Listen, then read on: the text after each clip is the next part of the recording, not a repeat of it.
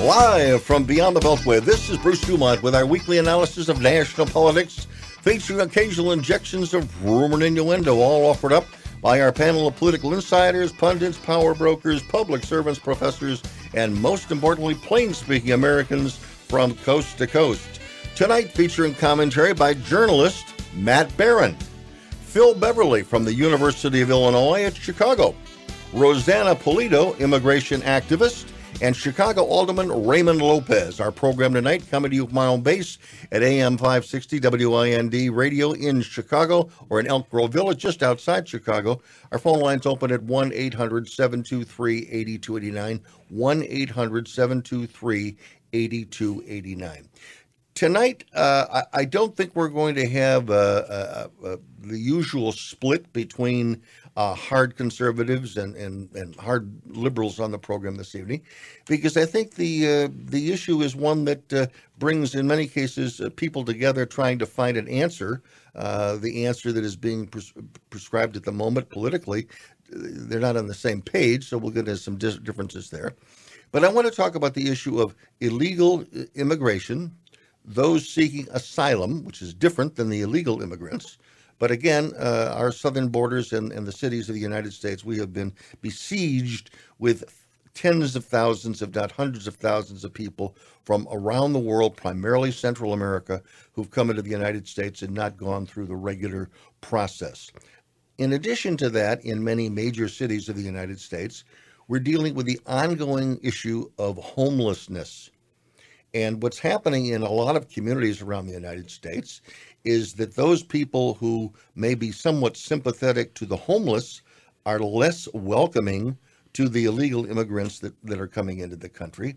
And there's a real there's there's there's gnashing of teeth and there's uh, people within communities who are asking their elected officials you know you may have said we're a welcoming city but you never asked us if you want us to welcome these people.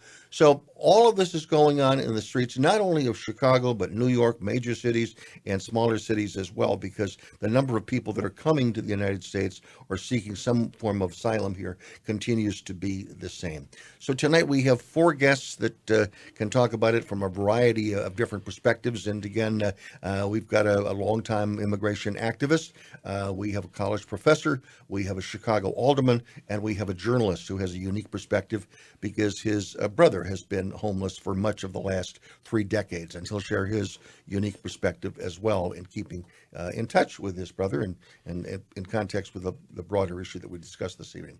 Ray Lopez, I want to start with you because you are a frequent guest on this program and you've become a household name because of your stardom on Fox News. So I, I want to begin with you because you are a Chicago alderman. Uh, you represent a, a largely uh, Mexican uh, population in your ward, as, although there's African Americans and Caucasians there as well. But as a sitting alderman in Chicago, and you're one of only 50, how much input do you get or information in advance do you get from the city of Chicago or anybody else uh, if someone is going to drop, uh, you know, hundreds or you know thousands of people on your your ward or area of the city? Well, Bruce, first let me correct something. Before Tucker and all the rest of them got to interview me, you were one of the first ones to interview me. Thank so you. I'm a product of Beyond Beltway, I should say. Um, Thank and, you. And very much proud to be that. Um, in the city of Chicago, we generally have little to no warning when the next busloads are arriving, let alone whether or not we're going to have them in our communities or in any of the police stations where the administration has been housing them up until this point. Just today, four more busloads arrived in the city of Chicago carrying the migrant asylum seekers from the border arriving in. The only way that we even knew that the public knew that they were coming was because individuals saw them on the expressways heading this direction in school buses with blacked out windows. So it makes it very difficult to try to plan when you don't know who's coming, when you don't know when you say when you when, when when you say we uh, right you're you are an alderman, but again, uh, if we were to ask Mayor Johnson, does he receive any advance notification? I mean, he is he keeping information from you, or does he not have that information? You know, it's hit or miss whether or not he even gets the information. Uh, the governors, the federal, uh, and the federal authorities are not necessarily letting us know what's coming in advance.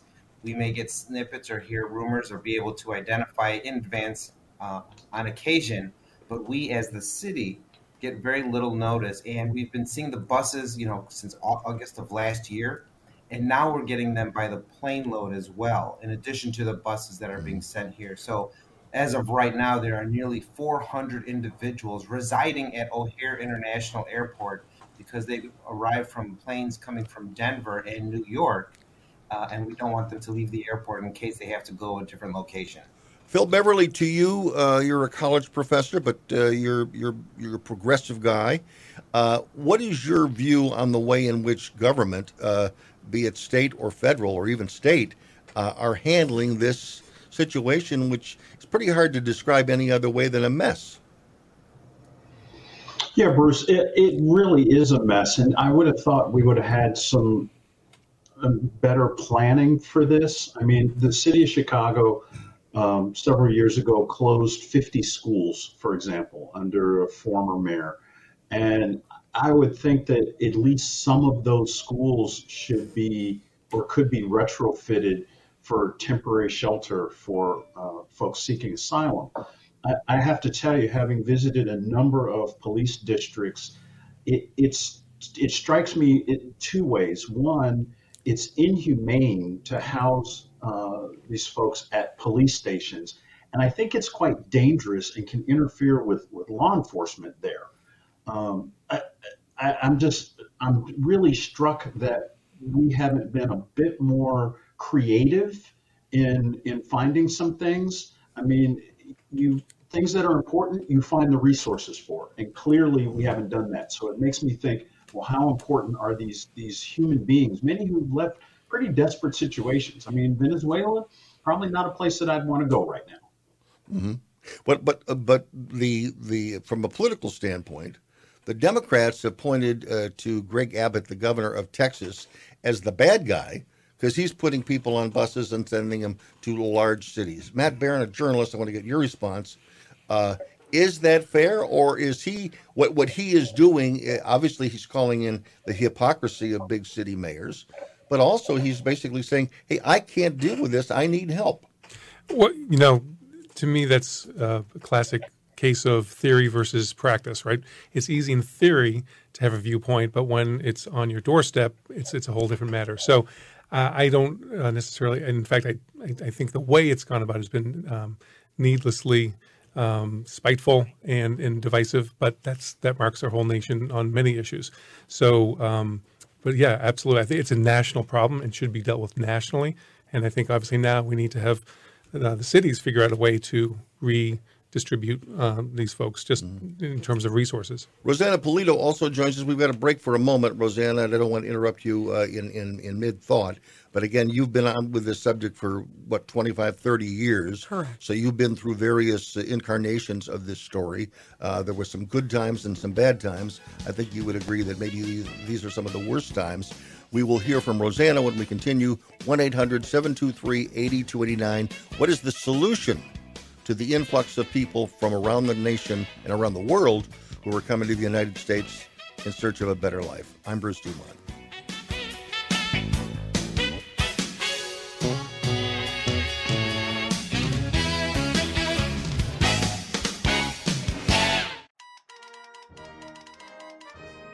Oh, hello.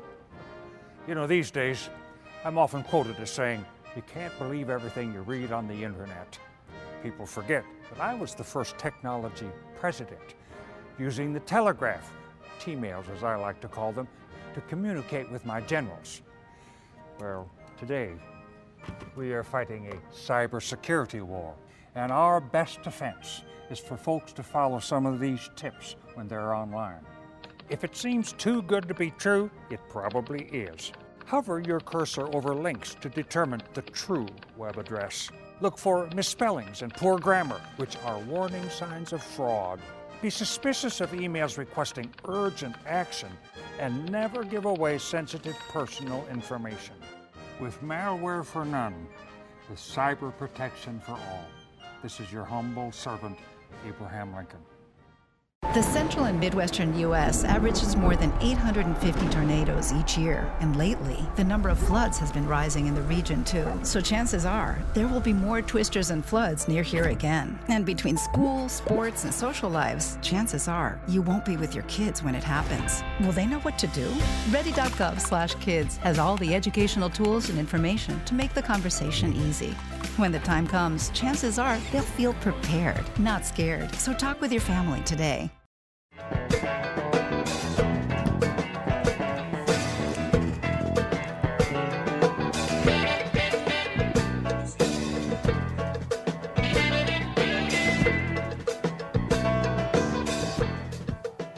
Bruce Dumont back. We continue uh, with our guest and Roseanne Pulido. We thank you very much for uh, joining us. Uh, my question to you, you, you, by the way, you, you have been on this program for well over 20 years. Uh, you were one of the first people that were a regular guest on this show talking about this issue. So you, you've seen from where it was 20 years ago to where it is today. Mm-hmm. Was there a period during that time when you slept comfortably knowing that your issue was being dealt with at the highest levels? Uh, yeah, when Trump was president. Um, honestly, uh, while I am a Republican, uh, staunch conservative Republican, uh, I have plenty of criticism for Republicans. See, everyone is pointing their fingers right now at the Democrats, but the Republicans have been uh, just as unresponsible in their positions. And, you know, with the conversations that just went on that I heard, um, I believe we have a lack of leadership in our country, whether it be on the Democrats or the Republican side. Um, and was it was it was it in your view? Was it leadership what Governor uh, Abbott did in Texas by basically well, saying, "I can't deal with all this. I'm not getting the attention of the federal government, and the only way I'm going to get the attention of the federal government is to bus people to big cities to create the chaos we now have." To welcoming cities, and Bruce Rauner made us a sanctuary uh, state. Former governor of Illinois. Yes, sir. Republican governor of Illinois. So is that just a nice little name, or are our legislators making this and calling you a sanctuary state? Well, there's consequences to doing that.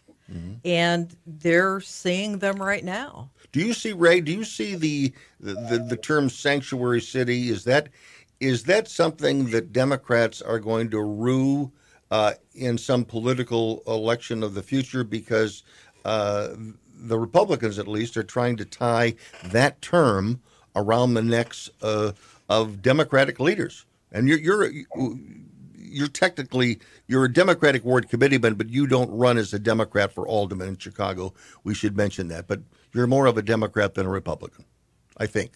Maybe not. yes. Depends who you ask. But yes, Bruce, yes. I am a Democrat. Um, but look, I want to say that I think Rossana is right that there is a failure of leadership. And to be perfectly honest, you wouldn't need these academic exercises, or as Matt said, a theoretical exercise in in sanctuary cities, if you had a federal government that actually fixed the immigration system in this country there would be no such thing as a sanctuary or welcoming city for undocumented if you had a system that didn't create a backlog a backlog of millions of individuals either trying to get naturalized, trying to get legal status, or feeling like they have to sneak in because it's going to be a 20 year wait to get their paperwork done. That is do we need do we need Ray to you I want to I want to get everybody's reaction to this. Ray to you first.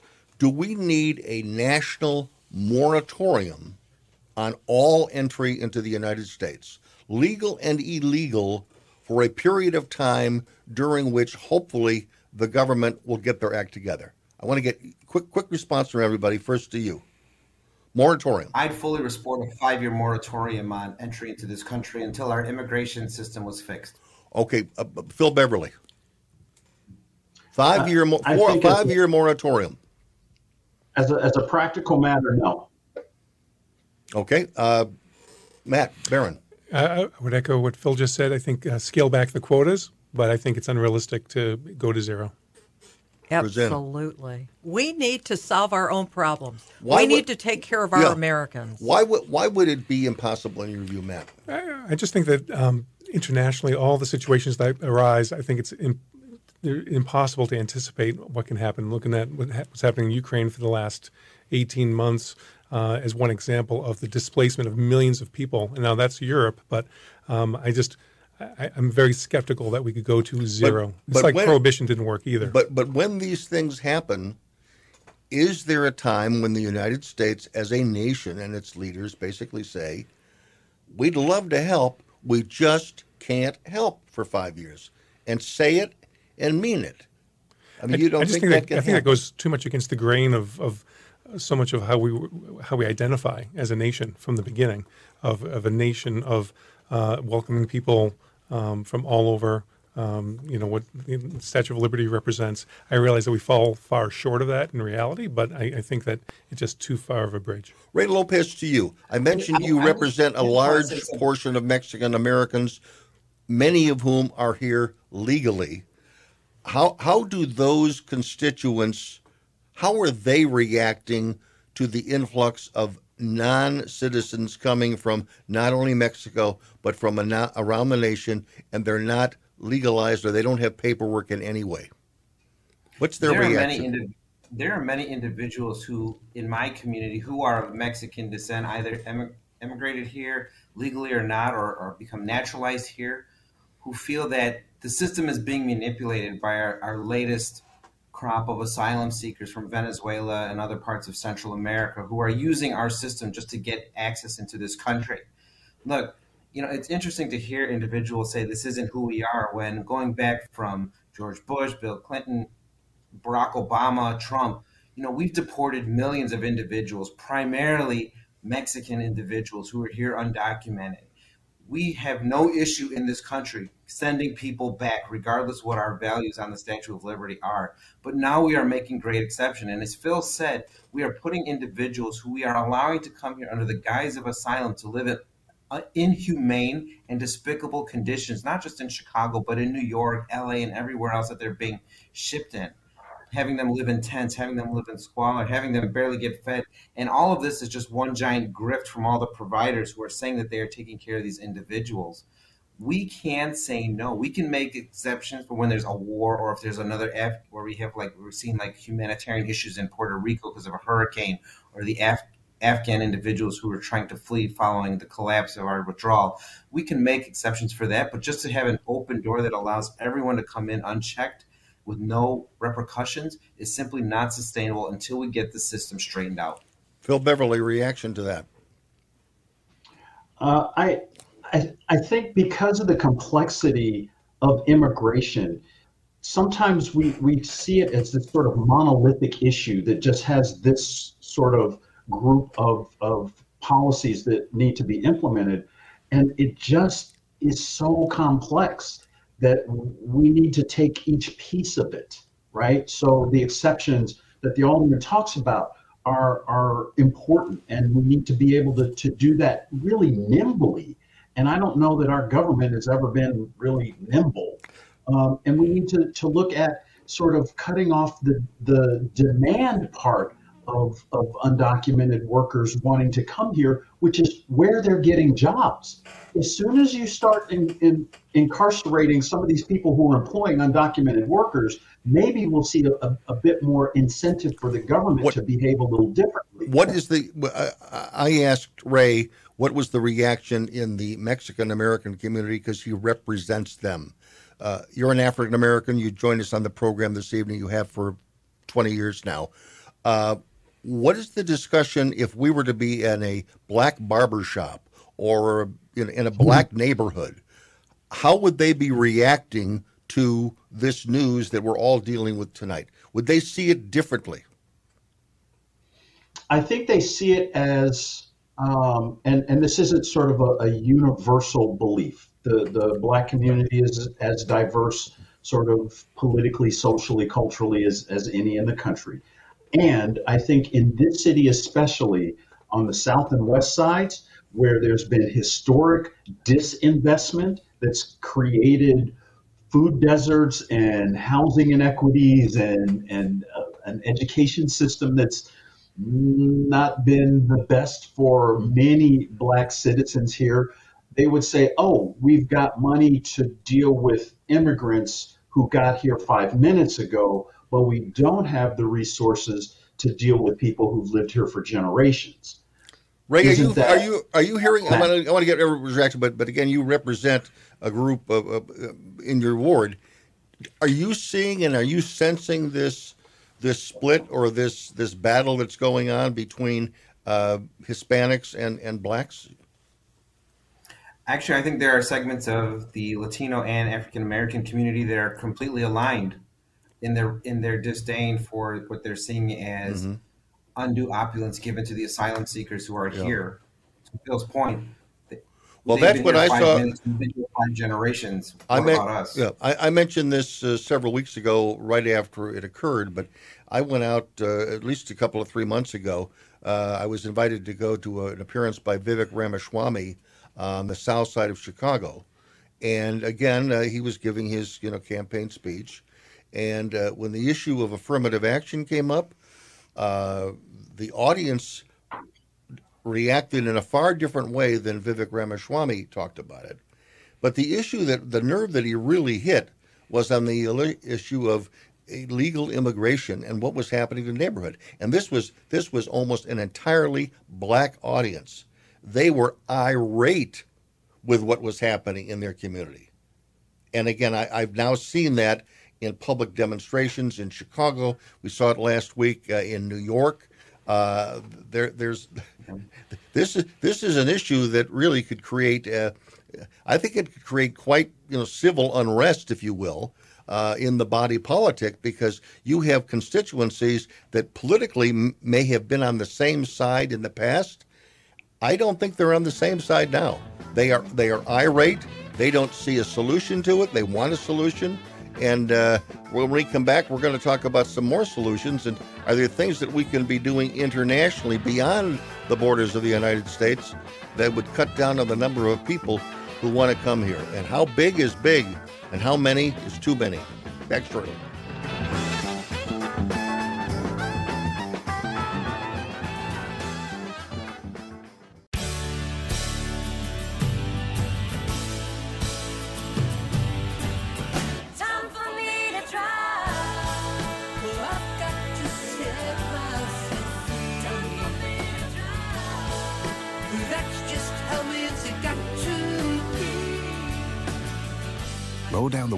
Turn up the radio, and discover all that Illinois has to offer. Find your road trip at enjoyillinois.com.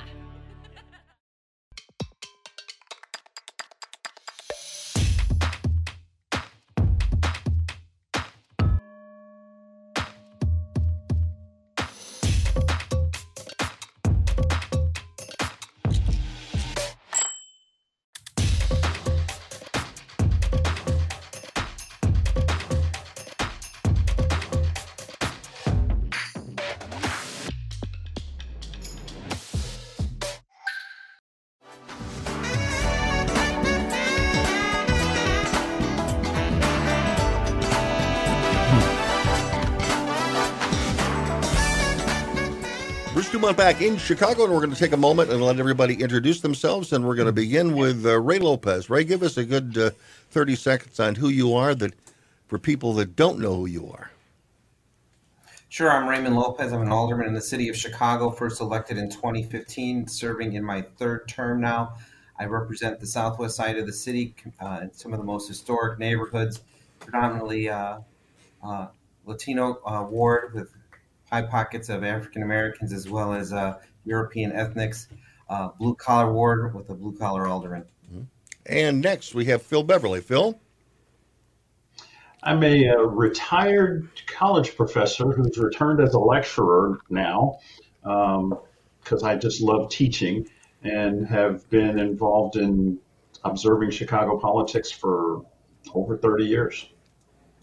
And uh, politically, give everybody a little background on you because uh, uh, I've described you as a progressive, but uh, you uh, you don't necessarily always go with the grain of the Democratic National Party.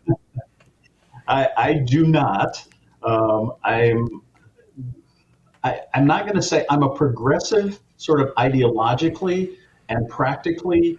I understand that you can't spend your way out of things, and money isn't always going to solve the problems that we face. However, uh, historically, you were an African American college professor from Chicago who was not in the first wave of people who supported Barack Obama. You supported someone else early on. I did, and very unique. That was my mistake. I got to tell you, I'm I'm still surprised at 2008. Actually, I'm I'm still surprised. Matt Baron joins us. Matt, a little background. Thanks, Bruce. Uh, you know, I met you in 2016 in my role working in the PR communications field, but at the same time, that often means going back to my original practice of being a journalist. I was a journalist for over 25 years, going back to 1984 when I was in high school and uh, wrote for seven years for the Chicago Tribune, freelance for uh, Time Magazine, as well as a whole host of other smaller publications, mm-hmm. um, and live in Oak Park. And uh, I voted in nine presidential elections, Bruce. And what, what, what do you remember from meeting me in 2016? Oh, well, nice tee up there. Uh, you, were, you were speaking to an Oak Park River Forest group, which 85% plus um, strongly Democratic, progressive. And you said, this is not a done deal. Hillary Clinton is not a shoe in to win this presidency. And as it turns out, you were right. And uh, and uh, you didn't say for sure that Trump would win, but you said this is a dogfight, and so things will be very interesting. And that was very true. So, and I was about to say, by the way, I, I voted in nine presidential elections. I've voted on both sides of the spectrum, and I've also voted for third party candidates. So I am the ultimate independent. So am I. I think I, th- I think I could probably uh, match you on some of those points. Also, we should mention parenthetically, he is the world's walking encyclopedia on sports memorabilia. Some night we're going to have Matt back, and we're going to do a we're going to do a program on sports, which we never talk about. But again, he is just absolutely a master on the subject. And uh, Roseanne Pulido, I mentioned that uh, you and I have been doing programs for well over 20 years, but a little bit about, about your background when you're not here. And we should mention you're very active for Donald Trump's reelection uh, in Chicago. That's right. I was uh, one of the original Minutemen on the Arizona Mexico border in 2005. I was invited to testify before Congress on how illegal immigration is destroying America.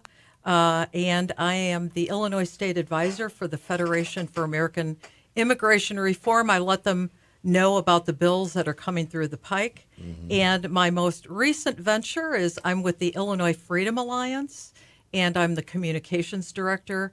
Uh, Illinois Freedom Alliance is a gathering place for conservatives in Illinois who want to change the landscape here. So uh, it's a great place to come and get trained, and we're doing it county by county. I want to I want to come back to the subject that we were discussing before the break, and that is, and I'm going to start with you, Rossana.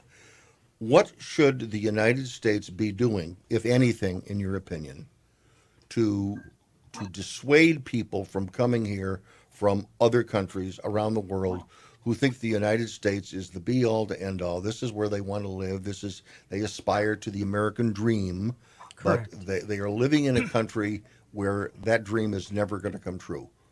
Well, um, Bruce, I'm a senior citizen. I collect Social Security, and these look people, pretty good. No gray hair. Thank you.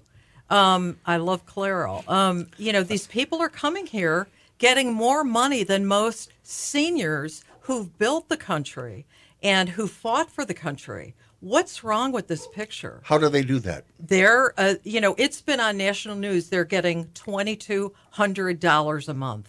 So there's a lot of promises, a lot of them. People say this all the time. They get th- that's been on the news.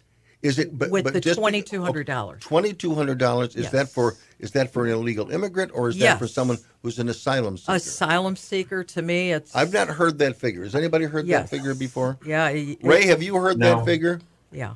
So no, let, let, let, us go to. I'm going to go to Ray first. We're going to come back to you. Ray, have you when when people arrive here?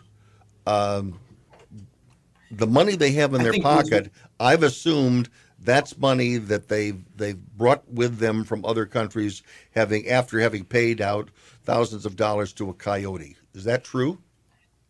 So I think we have to differentiate, Bruce, what we're talking about here, okay. because there's a difference between the asylum seekers who have been processed at the border, claiming they are seeking asylum at their port of entry, and are given some packet of assistance by the federal government once they're here. But by and large, the millions of undocumented individuals, those who have crossed illegally, who are either working with uh, false social security numbers or what have you, are not collecting benefits. They are not getting any kind of taxpayer assistance. They are paying into a system that they will never be able to access because nothing comes back to them, even though their employers are paying the payroll taxes and sales taxes and all the other taxes that they pay for. So I think we just have to make sure that we're not mixing apples and oranges because there are more undocumented that are without papers in this country than there are asylum seekers because of this present crisis.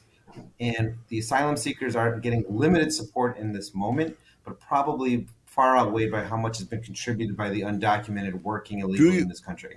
Do you know, based, and this is back to one of the earlier questions I asked you, uh, as a, as an alderman in a city that, that is saying that they, they now want to build tents,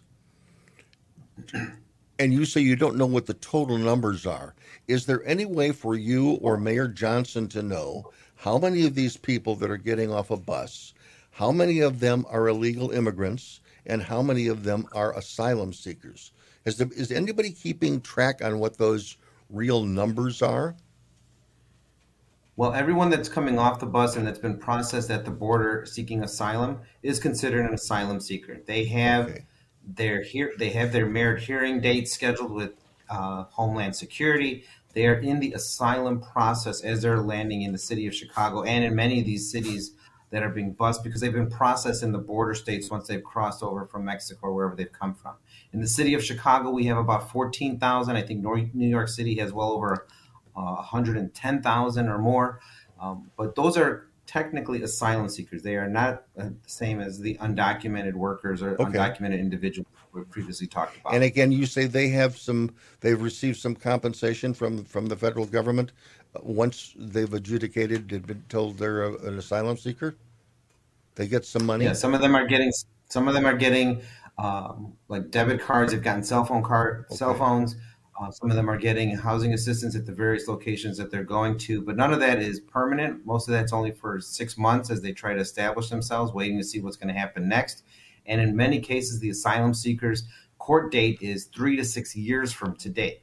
Can they So clearly not once if, if if they are an asylum seeker? And again, I think one of the things that I wanted to do tonight was to try to separate the the, the various populations of people that we're talking about. The asylum seekers who uh, who were abiding by U.S. law because someone has said you're an asylum seeker and their papers have been stamped like that and they've been given, as you say, some compensation. So they are going to seek a judge at some point in the future. And during that period of time, are they allowed to work in the United States during that period while they're waiting final adjudication? No, They're not. They have they have no they have no legal work status until a determination has been made to the merits of the hearing of their asylum, which is why so many are saying since the federal government and Secretary Mayorkas has issued a six year date down the road for their hearing that they should be given temporary worker status so that no state or, or government should have to support them and that they can work for themselves. Rossana, back to you. Yes. Do you see the difference, uh, insofar as your position, between the asylum seekers that are they're, they're abiding by U.S. law, and those that are totally illegal, who are not abiding by U.S. law? Do you do you draw a difference between that one group of, of people are are okay or, or better than the other? You know what, Bruce? I, do, I believe so many games are being played uh, that these people on the on the Mexico side of the border are given what to say, what to do to come over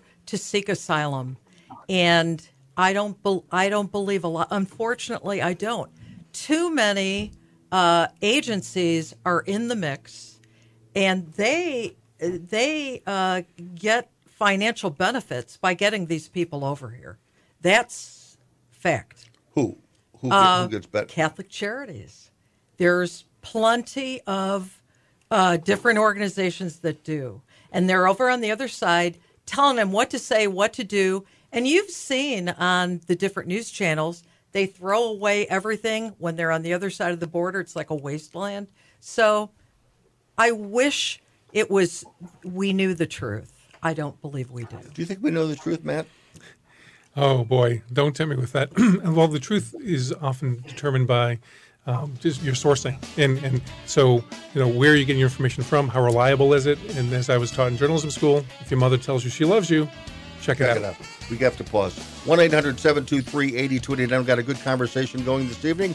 1 800 723 8289. We've got callers on the line, and we will bring them into our conversation when we continue from Elk Grove Village tonight. I'm Bruce Dumont.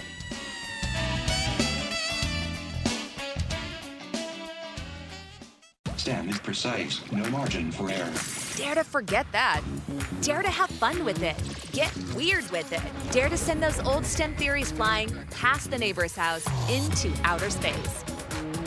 Dare to program something internet breaking, record breaking. Dare to blow their minds. Dare to learn the difference between sedimentary and metamorphic rock. Go find those rocks. Dare to keep daring.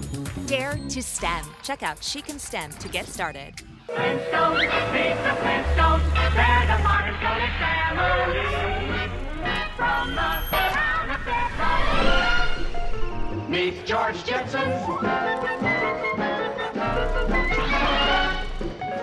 His boy. With instant acceleration, electric cars are more fun to drive and more affordable than ever. Electric cars are here. Plug in to the present.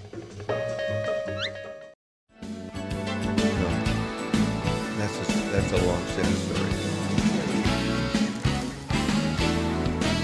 It's something. Time for another program, right? Bruce Dumont back. We continue with Beyond the Beltway, and uh, uh, Matt Baron was about to make a point before the uh, before the break. Go ahead. Oh, um, I'm sorry, Bruce. I, I was caught off guard. What was the question? Uh, I don't remember what the I question feel like the teacher calling me in the back of class. okay. Uh, I want to go to you, uh, Phil, Phil Beverly. Getting back to sort of the, the, the politics of, of where this stands, um, where does this go? And, and does do you think the Democratic Party views this as a is this a ticking time bomb for them, or do they think they can survive just by blaming the Republicans and Donald Trump for everything? Bruce, I think it's a ticking time bomb for both parties, actually, because both have had ample opportunity to address the issue when they control both houses of Congress and the White House. And it's been literally decades since we've had any substantial immigration reform. And so both of them need to get hauled before the principal and, and in Catholic school tradition, have their hands smacked with a ruler because they're both equally guilty.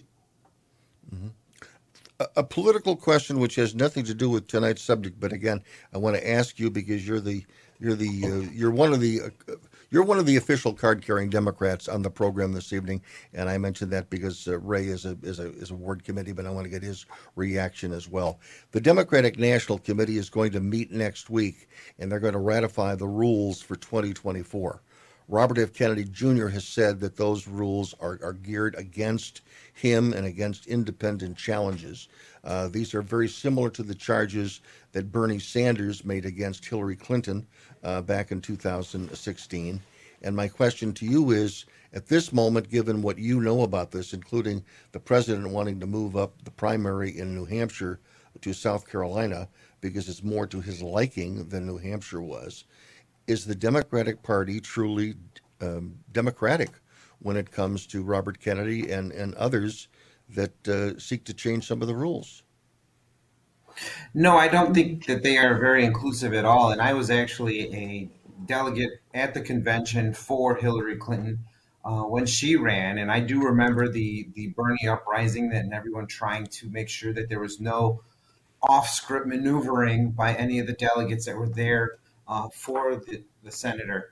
You know, I think that the Democratic Party and probably to a lesser extent the Republican Party like things being controlled, like knowing what the outcome is going to be, like having the program followed, and any kind of deviation from that in the name of letting the people speak and letting other people have their say is not something that either party wants. Correct. They are they are the same. They are the opposite sides of the same coin right now, and mm-hmm. I'll say that as a party leader myself Yeah. and how they operate. Because if they were truly interested in having a democratic conversation, and then they would have the they have people's ability to voice their opposition to the current president uh, heard. In Chicago, I was the only Democratic committeeman in Cook County who actually voted against endorsing Joe Biden for his reelection because I felt that you have to hold the administration accountable for its failures as well as lift it up for its successes. And right now, the humanitarian failure is going unanswered. Phil Beverly, your reaction to that also as another card carrying Democrat this evening? You know, it, it's funny, Bruce. I'm not surprised that the Democratic Party hasn't sort of changed much. I, I was at the DNC at the convention in 96, for example. And what was very interesting was that they had uh, a list, uh, a, a sort of listing of the script for the convention. And they had in the script planned spontaneity. and I thought, oh my God, planned spontaneity. Can you micromanage this any more than that? And and so it, it doesn't surprise me. And I think it's it's just sort of if you're in charge, you make the rule. Mm-hmm. One other question again to you, Phil. First, uh, uh, over the weekend, a man was arrested with counterfeit U.S. Marshal credentials and carrying uh, two handguns uh, in holsters uh, at the same event where Senator or where, where Robert F. Kennedy Jr. Uh, was to speak in Los Angeles. Uh, and he was arrested, and uh, it, it, brings up to a subject that I think Joe Biden is responsible for. he has said that Robert F. Kennedy Jr. does not deserve Secret Service protection. What's your reaction to that decision? You know, I, I, guess I would be sort of curious what the the law says about Secret Service protection. That there has to be some standard, and if if Robert Kennedy Jr. meets the standard, then he absolutely deserves it. If he doesn't meet the standard that affords candidates that protection, then he doesn't get it. And and contrary to you know what the, the popular opinion may be on that, we still are a country that is following the rule of law. So whatever the law says, let's let's go with that. Well, if we don't like it. Well, but we're we're a country that doesn't necessarily always follow the rule of law. Ray, my question to you again, your award committee, but I want to get your reaction on uh, on the decision involving uh, Robert F. Kennedy Jr. It seems to me that he is a he is a unique candidate. He clearly is a candidate for president of the United States, the Democratic nomination. There isn't virtually anybody in the media that gives him that respect uh, because they're they're Johnny One Notes in what they perceive to be his uh, Achilles tendon politically. But again, uh, your name is Kennedy, and you're running for president of the United States, and uh, you have a situation over the weekend that uh, just I think it, it, it reinforces what could be a very tragic situation down the line. Well, I think his family's history notwithstanding, I think Phil's point is very clear, and I think the the follow up question to that are the Republican candidates getting protection from the Secret Service as well. Because if they are and he's not in their primary, then there should be an issue. If they aren't getting protection because we haven't reached that threshold yet, or they haven't filed the official mm. paperwork yet, or whatever the metric is, then I see no reason for Robert F. Kennedy Jr. to get it either. Okay. Uh, I want to give you a completely different subject, Rossana. Am, am, I the only one that's concerned about Robert Kennedy's safety? Uh, no, uh, I, I, I don't like the way he is being treated at all. You know, this it's supposed to be about we the people. W- let us hear from him and we decide. I want to get uh, your response. He strikes me as a frivolous vanity candidate, and he has the means to get his own protection. And so, um, I think if he if he meets the standard, as was stated before, in terms of uh, meriting Secret Service protection, fine. But whatever the the parameters are, those should be followed. Okay. On that note of disagreement, uh, at least with me, we have to pause for our first hour. We say farewell to Phil Beverly, who's joined us for that first hour. Phil, thank you very much. We will continue with our other guests and continue this discussion. Roll over. Chance high five. All right. When you adopt a shelter pet, you discover all the things that make them unique. And your mother and. Fur. I am totally a hot person. Right, guys? Thanks for being honest. They're a little bit of a lot of things, but they're all pure love. Adopt pure love at theshelterpetproject.org. Dallas, St. Louis, Nashville, Tuscaloosa. All major cities to feel the destruction caused by a direct hit from a tornado. Is Chicago next? It's not a question of if, but when, and the clock is ticking.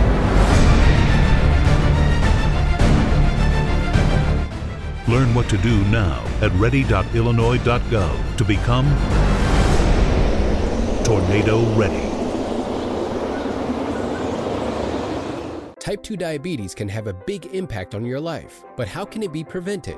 Well, the first step is knowing if you have prediabetes, a serious medical condition that puts you at high risk for type 2 diabetes. One in three American adults has prediabetes, but more than 80% don't know they have it. The good news is, prediabetes can be reversed, and for many people, healthy changes in their daily routine can make a big difference. Take the one minute risk test today at doihaveprediabetes.org.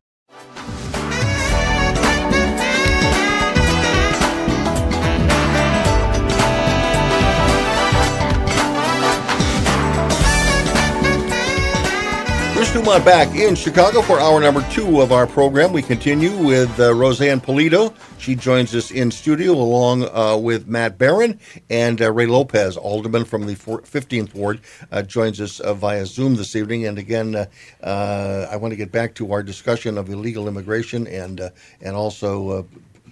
Uh, I guess the other big issue, obviously, is uh, uh, is, is the asylum seekers, which appears to be a larger number. And again, I think it's important that everybody sort of separates the two, uh, and also to find out, you know, what the what what is the reaction of government to each of those. And, and Ray, my quick question to you is, if someone is an illegal immigrant, uh, as far as you know, they're getting nothing, right? There's there's no support that they are getting from any any any source.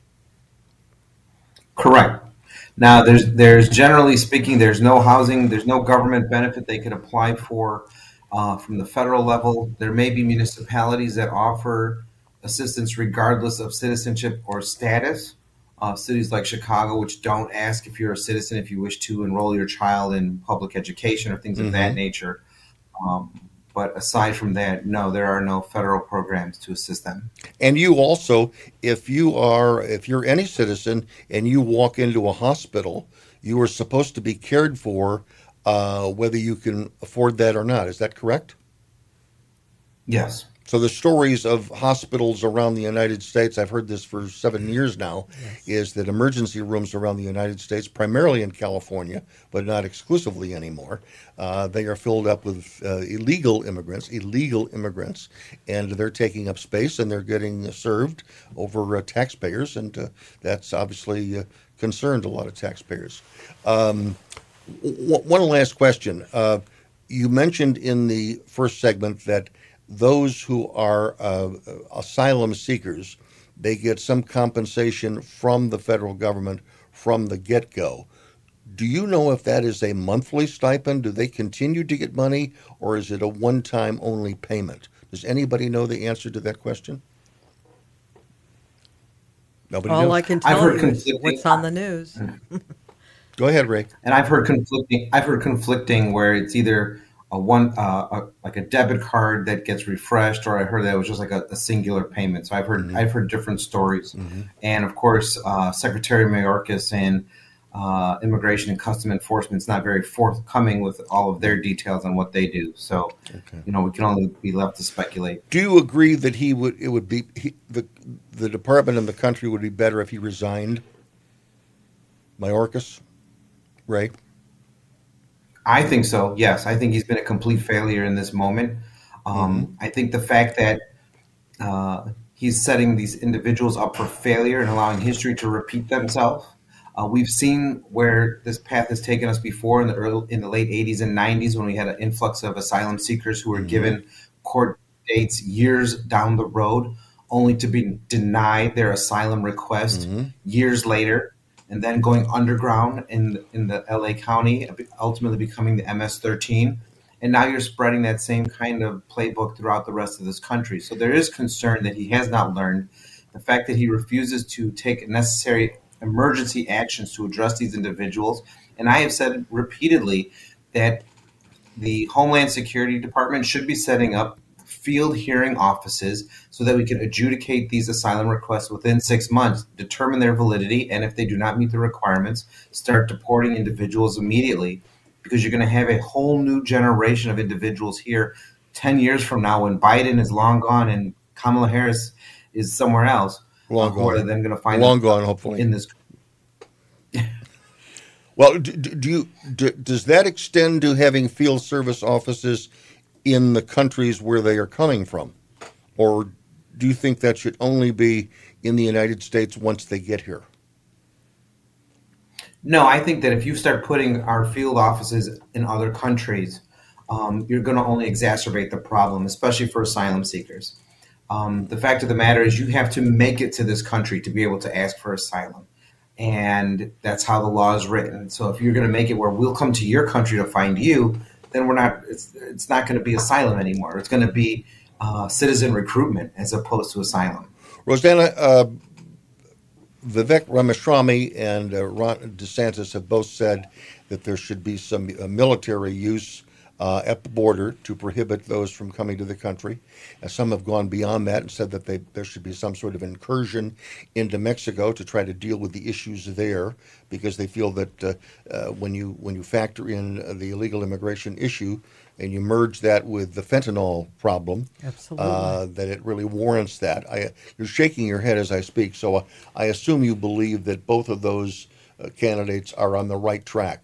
Yes, we have a national security issue on our hands, and uh, absolutely, uh, we we have to stop what's going on right now. Um, America first, and I, I uh, think that there's a choir of of Americans who it, a year ago wouldn't say that, and today are saying us first, veterans first, people who built the country, who fought for the country first. Absolutely. Um, I, hope somebody does something. One of the things that when, whenever I occasionally will see a homeless person on the street, and this is now we want to move to the other issue that, that governments all over the country are dealing with, including in Chicago, is when you see a homeless person on the street, uh, you're in many cases you're assuming that that person has a place to go that night, that they can go to the Pacific Garden Mission, which is huge in Chicago. According, probably every major city has a similar situation, whether it's through Catholic charities or some religious charities. That there there really is a place to have a, a shelter over their head. At least that's an assumption that I've had. Now, uh, Matt Baron, you you this subject is very near and dear to your heart, not only as a journalist, but you have a brother who has spent much of the last 20 plus years uh, on the streets. So my, my question to you is from from that perspective, um, h- how wrong is my thinking in that if somebody really wants to find a place to sleep that night, they can find it. So I guess again, I would mention the disconnect sometimes between um, our own theory and then the reality of what is actually um, feasible and realistic given that individual's situation. And this is also not a monolithic group. This is a you know, there's a gamut, but there's a common ground of a lot of mental health issues and drug addiction and alcoholism among a good chunk of that population, my brother included. And I would just, um, one thing I've said to my wife and to other people in my life who know my brother and care about him is it's not logical. Like the steps of what it takes to go from point A to point B might seem simple to us, but there's lots of things that get in that way. Another thing is to know that uh, oftentimes, people that are panhandling and so forth, they actually do have a home to go to, um, but that um, essentially they're really um, very much on the, you know, they're couch surfing, et cetera, and so it's it's de facto being an unhoused individual, which is a new new term out there, Mhm. um, and a lot of organizations with the name homeless will have to change their their their, their names and their missions apparently, but um, but yeah, just a little side note on that front. So. I want to I want to follow up specifically as it relates to your brother and how you have dealt with that and your family have dealt with that over the last 20 plus years when we continue. 1-800-723-8289 to the callers on the line. Please be patient. We've got a lot of conversations going on this evening, but we will make every effort to get to you. I'm Bruce Dumont. Thanks for joining us tonight.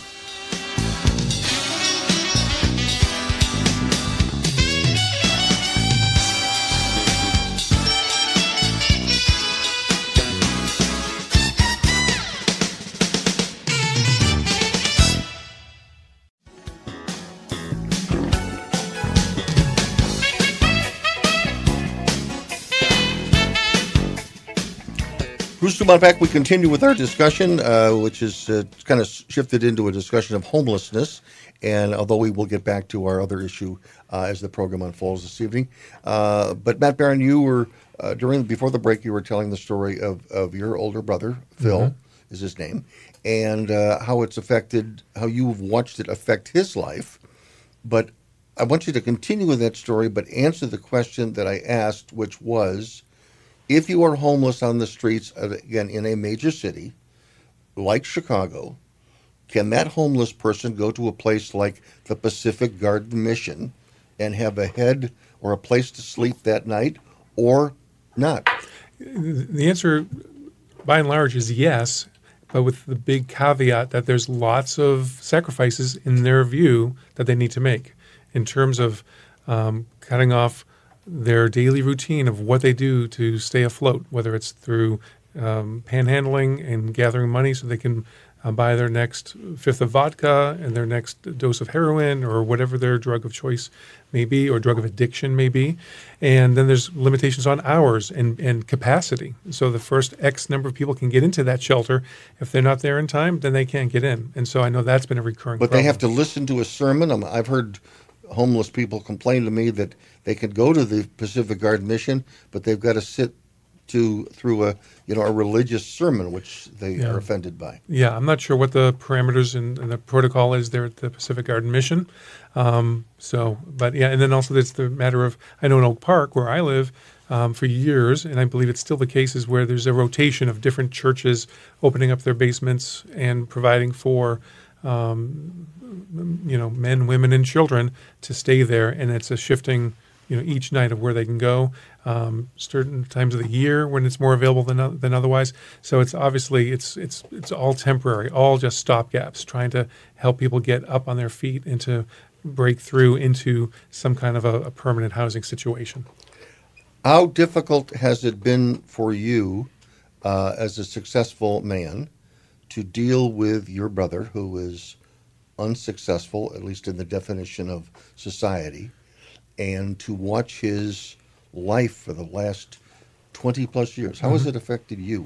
Yeah, it's been a roller coaster. Uh, it's been a learning process. He's been here in Chicago for 12 years, and uh, but for um, since he's been he's 57 now, and so for about half of his life, he's essentially been um, a nomad and, and no traditional employment, um, all across the country, working in a carnival, um, getting paid. His wages were in the form of a six pack and a place to sleep at night. Um, so just uh, that's that's his his routine. It's his rut. Um, there are certain areas where, yeah, he's by classical definitions unsuccessful.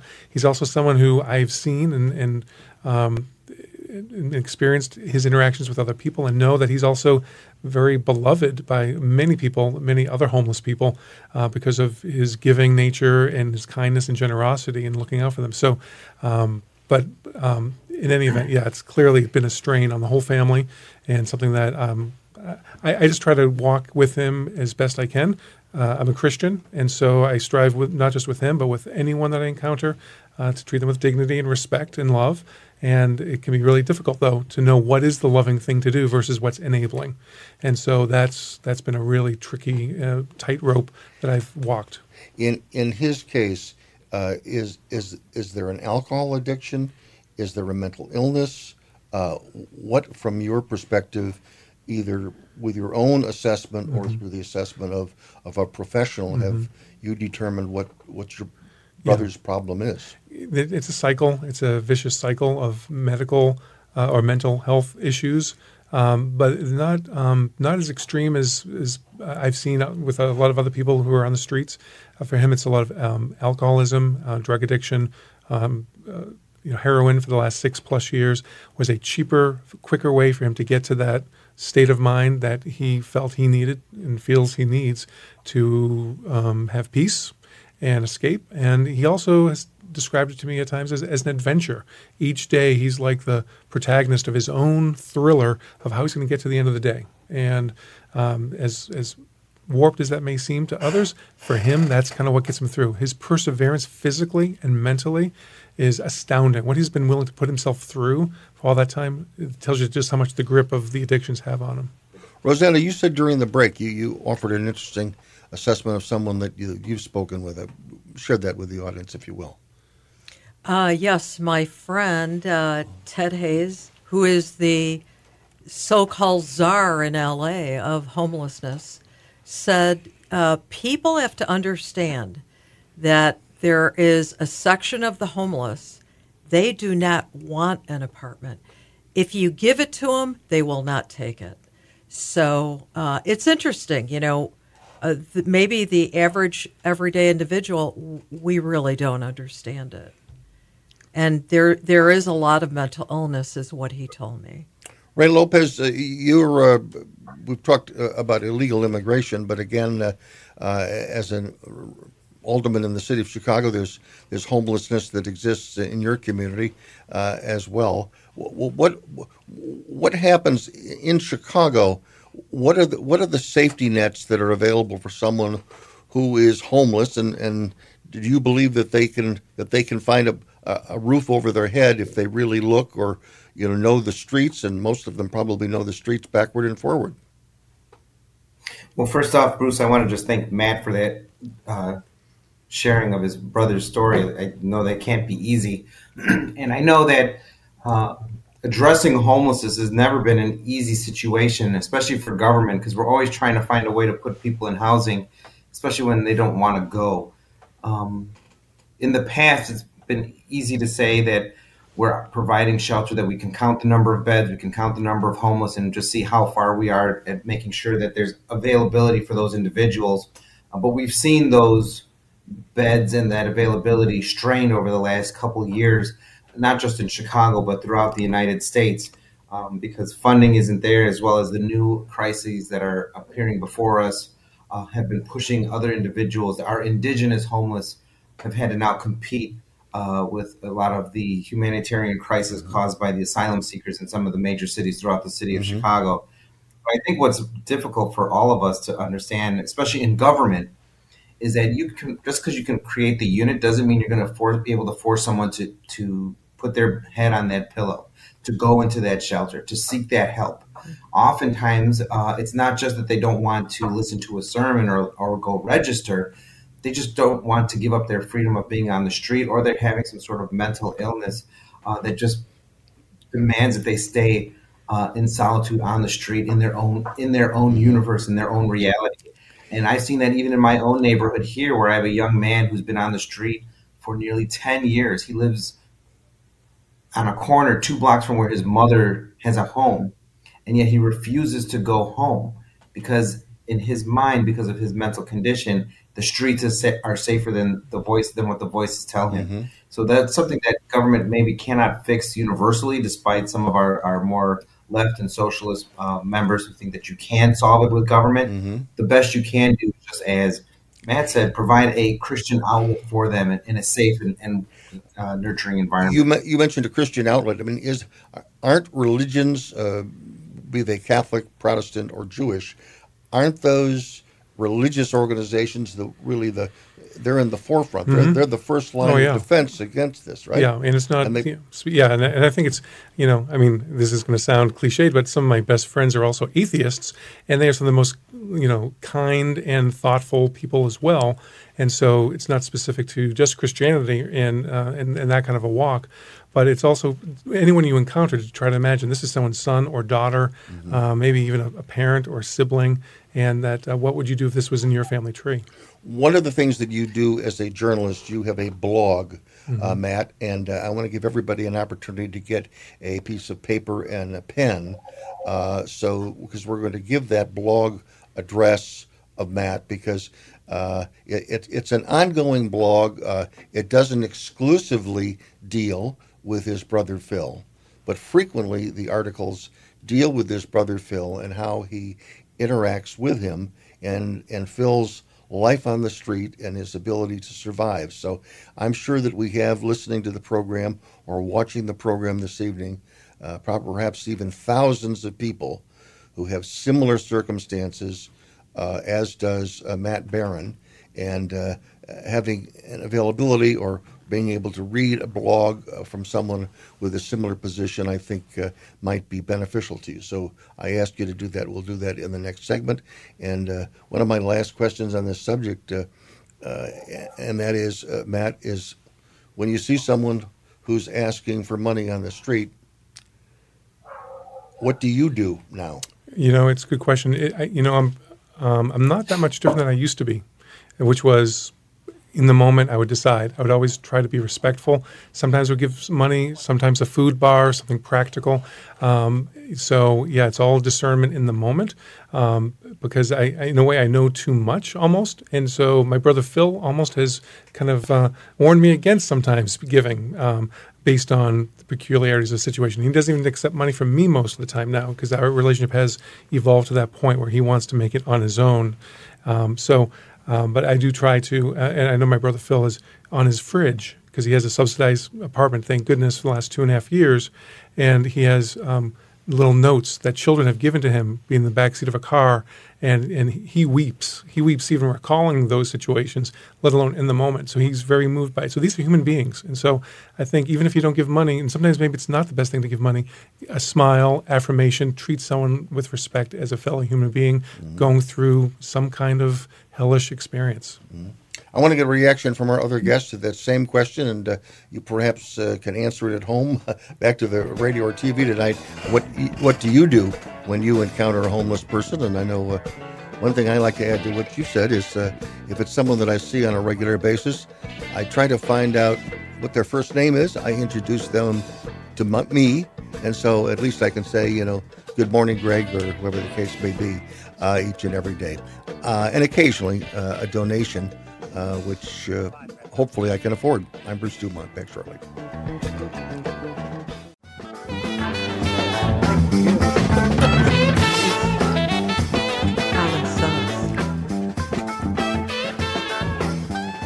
Bruce Dumont, we continue on Beyond the Beltway, wherever you're listening from coast to coast and border to border. It's nice to have you with us this evening.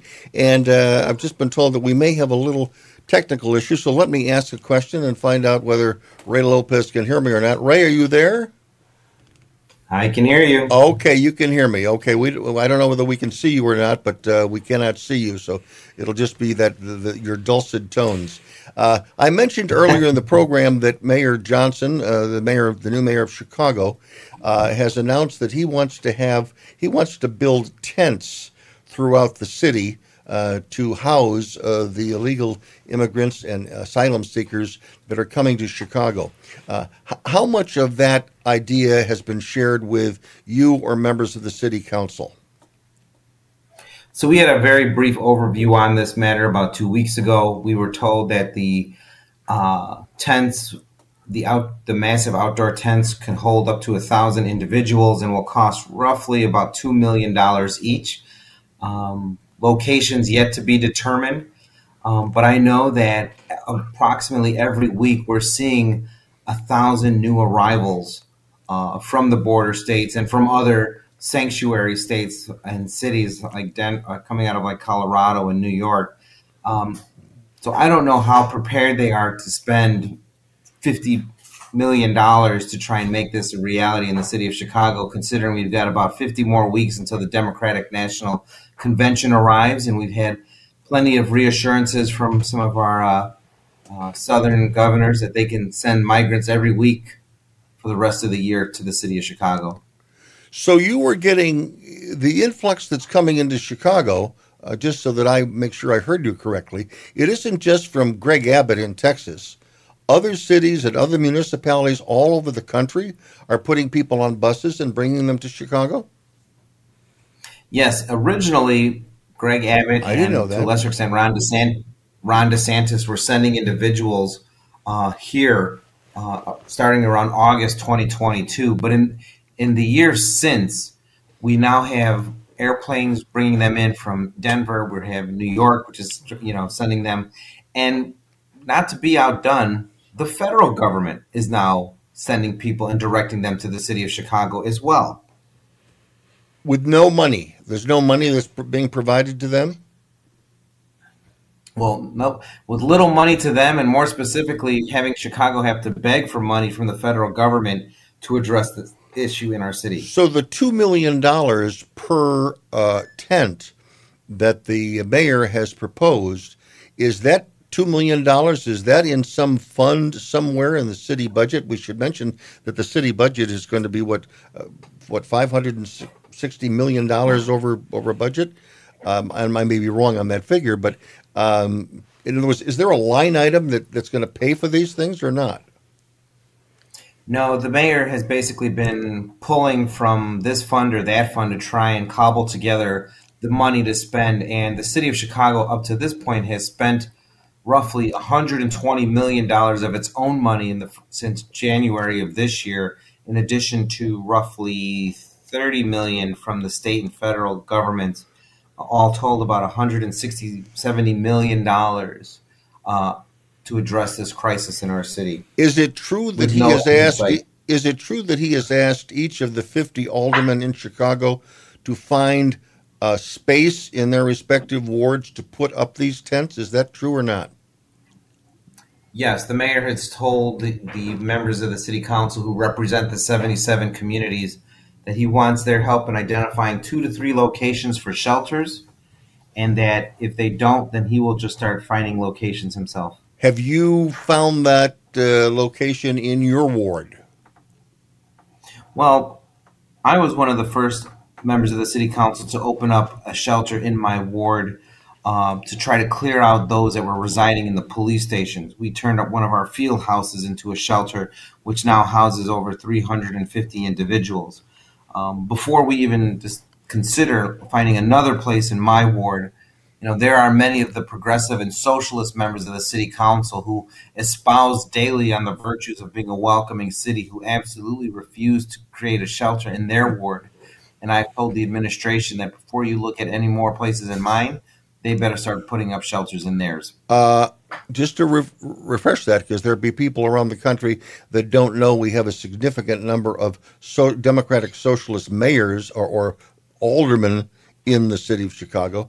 And you mentioned that some of them are basically talking a game but not putting up. Would you would you care to name any of those people? Well, I think if we look at, for example, the head of the Immigration and Refugee Rights Committee in the, on the City Council, Alderman Andre Vasquez of the 40th Ward, has none. The head of the Social Democratic Socialist Caucus, Carlos Ramirez Rosa, he has none. I think Alderman Daniel La Spata, another socialist, he has none. Um, and there are a number of other progressive aldermen who don't as well.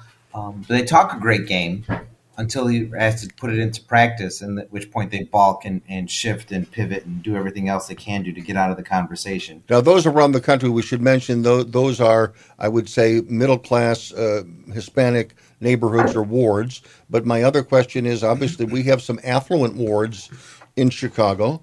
Uh, have any of those people volunteered or come up with a location in their respective uh, neighborhoods? By and large, no. Most of most of the higher end neighborhoods have yet to share in the burden. And I think to I think it was Phil's point in the first segment when we talked about the 50 vacant schools from the uh, Rahm administration that Mhm. were closed that could potentially be used. You know, all of those schools are in African American communities, which is only heightening the tensions between migrants and the African American community as they see that investment just for them and not having taken place at any point before this to help the, those respective communities. Are there are there anybody? Are they specifically looking at, let's say, uh, uh, defunct uh, shopping centers? I'm thinking of uh, I'm thinking of large areas that would have some degree of plumbing in place, because it would seem to me that that would be one of the the bigger costs if we're going to retrofit buildings, or even even create Well- them for for tents. Well, when it comes to the tent, everything is brought in right to the outdoor Okay. shower units and things of that nature. And as far as the vacant buildings, most of them you have to remember, Bruce, have been vacant and abandoned and unmaintained for nearly a decade. So Right. the, the expense in, in retrofitting them is going to be monumental. So I think you know there's plenty of conversation in the city of Chicago now, and I think we might even start the trend nationwide. Um, a number of my colleagues, Alderman Beale, Napolitano, and myself, and some others, want to actually put the welcoming city concept before the voters. And we've introduced for a ballot initiative, a referendum, if you mm-hmm. will, put before the city voters next spring saying, shall the city of Chicago continue to be a welcoming city? Right. Because oftentimes politicians think that life that that policy making is an academic exercise, right? Um, until it becomes reality. No, I think that, that that's that's a that's a terrific idea. It was one of the questions I think I posed at the beginning of the program. I mean, you can have a politician say we're going to be a welcoming city, but if he turns around and no one is supporting him, be they aldermen or or, or constituents, then uh, they've created a real problem. And we should mention, by the way, that the concept of the welcoming city goes back to Harold Washington a long, long time ago in the 1980s who was I think was the first Chicago mayor that used that uh, that term uh, when he also announced that he, the, the city of Chicago would not be cooperative with federal uh, uh, immigration officials and, and in law enforcement. So that's and, and again, you, I just want to underscore one point because this this may be lost in in in uh, uh, two hours of great conversation tonight. Uh, this is happening, and this is for people around the country. This issue, which is real, Ray Lopez is going to be dealing with this tomorrow morning uh, and dealing with the city of Chicago and, a- and a relatively new mayor and 49 other constitu- or aldermen figuring out where to put up tents in the city of Chicago during the wintertime at about $2 million a tent. And this is happening on the eve, relatively speaking, of the Democratic convention coming to Chicago next summer. So, can you imagine what the national story will be if, in the alleged greatest nation on earth, we're having a Democratic election or a nomination or a coronation in a city where uh, every news media in the in the world is going to be juxtaposing the closest tent uh, that's housing, you know, a, a thousand immigrants or you know asylum seekers from around the world. I mean, the, the, the 08 Olympics, right? The Yeah. Olympics in China or Sochi in Russia. This is something that happens all across the globe, and certainly it's coming home here. yeah, but I mean that is going to be a big, big story. hmm Ray, one last question to you. For those listening to, uh, who've been uh, regular listeners to this program, uh, you were a very frequent critic of uh, uh, Mayor Lori Lightfoot. Uh, it's been a relatively short period of time since our new mayor. Uh, how would you rate the new mayor versus the old mayor, mayor insofar as communication with you personally concerned? Well, definitely, the new mayor and I have had more conversations, more texts, more engagement than in the last four weeks than I had in the last four years with Lori Lightfoot. Um, although I personally think I would love to be a guest speaker at her Harvard teaching class. Um, Well, well, Um, you should be. But so so, be. so so it, just to make, make sure I understand. So things are better, not necessarily great, but they're improving insofar as your relations with the chief executive of the city of Chicago. Well, they are, but you know, I, I caution that with there's a difference between being between listen listening and hearing. Okay, And got it. You know, he listens to what we say, but I want to make sure that he's hearing what we have to say when it comes to the issues in our streets and our neighborhoods, and especially when it comes to public safety and standing with our brave men and women in law enforcement. Very good. Ray Lopez, thanks very much. Stand by. We have another segment coming up. I'm Bruce Dumont. This is Beyond the Beltway.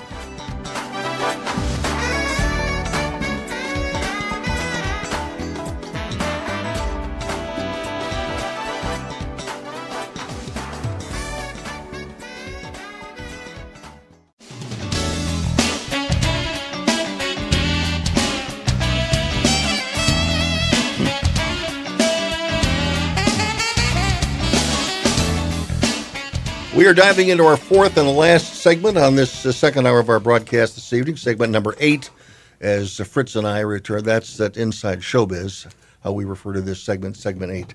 Uh, we do have callers on the line. I promise we're going to get to them, but again, I also promised that uh, uh, Matt Baron would be able to give the uh, the website, Yes. the blog of how to find uh, you to to learn more about your perspective about uh, you, you and homelessness as it relates to your brother. Thank you, Bruce. I really appreciate the opportunity. Um, there's two different, well, many different ways, but one is on Substack, that great platform for a lot of writers. If you just type in the inside edge, That is my Substack name. Another one, uh, so it's Inside Edge. It's uh, uh, substack.com forward slash in, the inside edge, or I may have reversed it just now. But another one is tiny URL. Remember those? tinyurl.com forward slash Matt Writes, M A T T W R I T E S. Okay. So Very good. Again, it uh, again if, if if you are dealing with this uh, on a daily basis, you may frequently feel that you're all alone. You've got nobody to talk to about it. But again, uh, that's the uniqueness of uh, of Matt's uh, unique uh, blog as it relates to his his older brother Phil, who has spent uh, much of the last couple of decades uh, on the street uh, willingly, wants to stay on the street.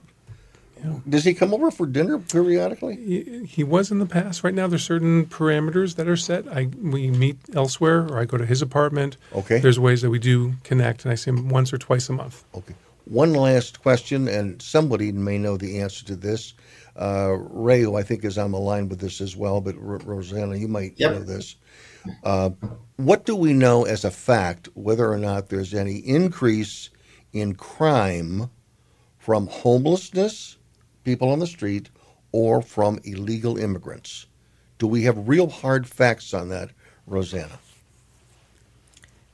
I, you know, um, I see it all the time on the news. So whether Channel 7 or, uh, you know, all the channels that we have in Chicago uh, tell the truth or not, yes.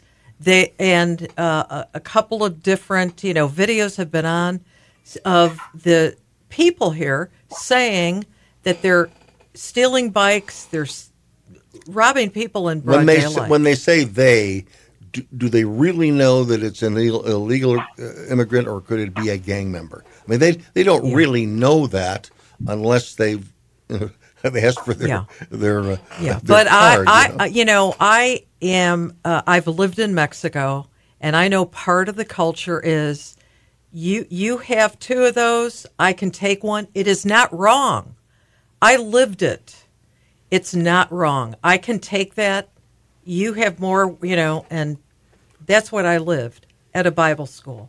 I was ripped off constantly by Bible students. So I lived it. But are you are you did, are you are you saying that you think that It's the culture. that Mexicans have that as part of their culture? I, it is the culture. And other missionaries that I've talked to who have been in South America, in Ecuador, in Brazil, they confirm my story. Ray, have you ever encountered that or any per- perception from your perspective? Um, I don't know uh, how we lumped Mexico, Brazil, and Ecuador all in the same group, but no, I have not seen where the increase in cr- where any increase in crime is directly related to undocumented individuals or the homeless. What I've seen an increase is this 12 to 15 year age group a- across all demographics who are growing up in a society where we just tolerate everything and no one's held responsible, which is what's driving out a lot of the stores and industry in many of our cities throughout this country, where you see the shoplifting, the takeovers, and all of that stuff just to become TikTok famous. And we keep amplifying that nonsense. That seems to be more of a agitator in the numbers than any of the other two categories talked about. Ray, I would be remiss if I didn't ask this question because, uh, as a resident of Chicago, of downtown Chicago, uh, my neighborhood has been inundated with uh, celebrations of Mexican independence uh, the last uh, 48 hours, including uh, the shutdown of the downtown location, which has upset some people. Uh, there, I guess there was one incident of violence uh, last evening, actually a block from my house. But generally speaking, my question to you is for those who are not Mexican, why is it that that celebration can get so big so fast and become so in you know uh, involving other parts of the city? I mean, not every ethnic group gets what the Mexicans got the last forty eight hours. No, and this was really born out of the pandemic, and it was a failure by Lori Lightfoot to nip this in the bud back then. And it's a direct result of the Mexican Independence Day parade being canceled in 2020, and yet a for profit event being allowed to continue uh, under that administration. But I've said routinely, this is not our culture to act so disrespectfully and crazily throughout the city of Chicago, and that the mayor, Brandon Johnson, and his police department need to do a better job of putting this kind of behavior back in its place. We don't need to have this continue. We have parades, we have neighborhood events, we have all kinds of things, and yet we're allowing this outlandish street takeover, not just downtown, but in the communities too, to continue. And the sad part is, in trying to say that this is your culture, you are now leaving your neighborhoods vulnerable to those gang members who are in our communities because we simply don't have the police protecting the community because they're too busy making sure that the, that nobody's getting run over or shot at any of these uh, caravan parades. Well, that that was my perspective. Actually, last evening I was uh, uh, I, I- I oversaw a large area where there must have been 35 police cars just watching an area of Wacker Drive, uh, waiting for fireworks to to happen. Uh, and frankly, I, I, I love fireworks shows, so I guess I wasn't complaining too much about that. But I did think about the, the, the lack of police protection in other parts of the city because so much had been invested into uh, uh, tr- tr- trying to keep peace in the downtown area. Anyway, we are out of time. Ray Lopez, thank you very much, 15th Ward Alderman, Democratic Committeeman. Uh, it's always a pleasure to have you with us on the program. Rosalind Pulido, we thank you very much for being with us. And again, uh, Matt Baron, we thank you very much Thank for you, being Bruce. with us as well. And again, uh, we have that information uh, regarding your brother. As tonight we've discussed homelessness and the illegal immigration problem.